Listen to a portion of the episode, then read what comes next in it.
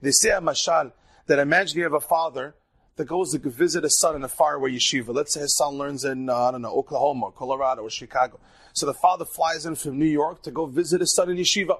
He walks inside the Bet Midrash, inside the, the shul, whatever his son is learning, the yeshiva, and he sees hundreds of boys sitting over the Gemara and learning and learning, and there's a beautiful Kol Torah. He turns to the Rosh Yeshiva and he tells him, Where is my son? Let's say his son's name is Reuven. So the father says, Where is my son Reuven? I flew all the way from New York over here to Yeshiva in Chicago to see my son learning Torah. And he's searching and he's searching, and the father cannot find his son Reuven learning Torah. So he asks the Rosh Yeshiva, Where is my son? The Rosh Yeshiva turns to the father and he tells him, your son Reuven, I don't know where he is, but who cares? Look how many other boys are learning. Look how many, look how many yeshiva bacham are learning Gemara.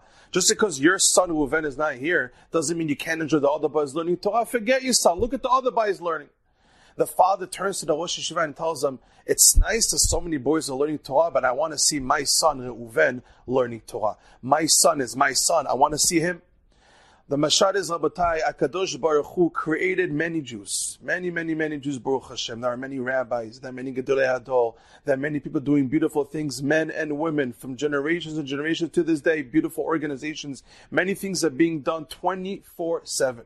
But sometimes a person can just think he's only a drop in the bucket, he's only a drop in the ocean. It's, does Hashem literally want me to do what's on Hashem? Does God literally want me to do the right thing to fulfill the mission? Do I really make a difference? Does it really make a difference if I learn Torah or don't? Does it really make a difference if I pray or not? Does it really make a difference if I say Birkat Hamazon? So many Jews across the world are saying Birkat Hamazon, and so many Jews across the world that said Birkat Hamazon and will say Birkat Hamazon. Does it really make a difference if I say Birkat Hamazon? The answer is yes. And this parasha, Hashem teaches us that He wants wants every single one of us to be counted because every single one of us has their share and their way to do the mitzvot at the moment that they are in their lives. Every single one of us, Hashem is looking for you, just like the father who went to yeshiva was looking for his son learning Torah. Although it's beautiful, so many other people are learning Torah, but he was looking for his son Reuven that he loves learning Torah. So too Hashem is looking for you and me and every single one of us to learn Torah,